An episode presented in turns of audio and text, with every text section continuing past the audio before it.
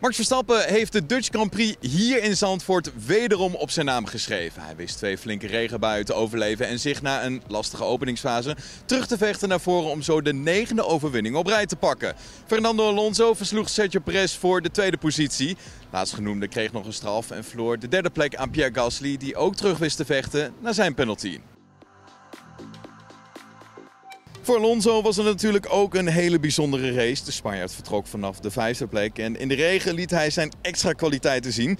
Daar waar diverse coureurs het lastig hadden met de omstandigheden, wist Alonso met al zijn ervaring het podium te bereiken.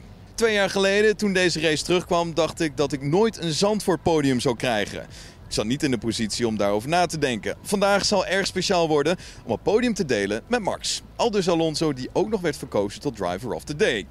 En Pierre Gasly die ving de wedstrijd aan als twaalfde. Maar dankzij een goede strategie van Alpine voor de eerste startbui kon hij meedoen met de top 5. De Fransman kreeg ook nog eens 5 seconden penalty voor te hard rijden in de pitlane. Maar wist zich uiteindelijk keihard terug te vechten.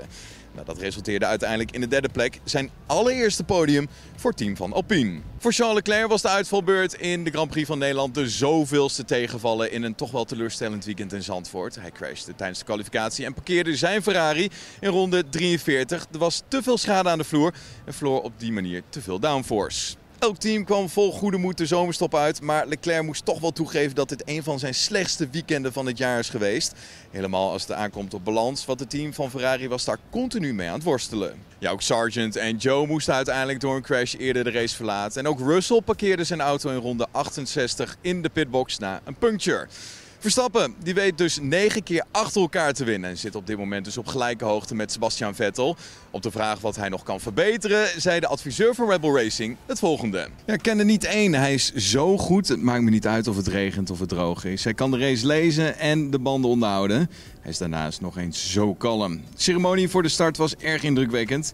Er was zoveel emotie, maar voor hem betekent dat ook enorm veel druk. Hij zei hallo tegen de koning, stapte in de auto en flikte het kunstje gewoon. Zo zei Marco tegenover Viaplay.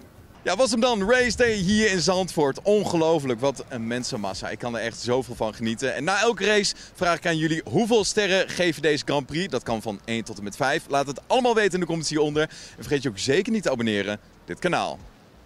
Hoi!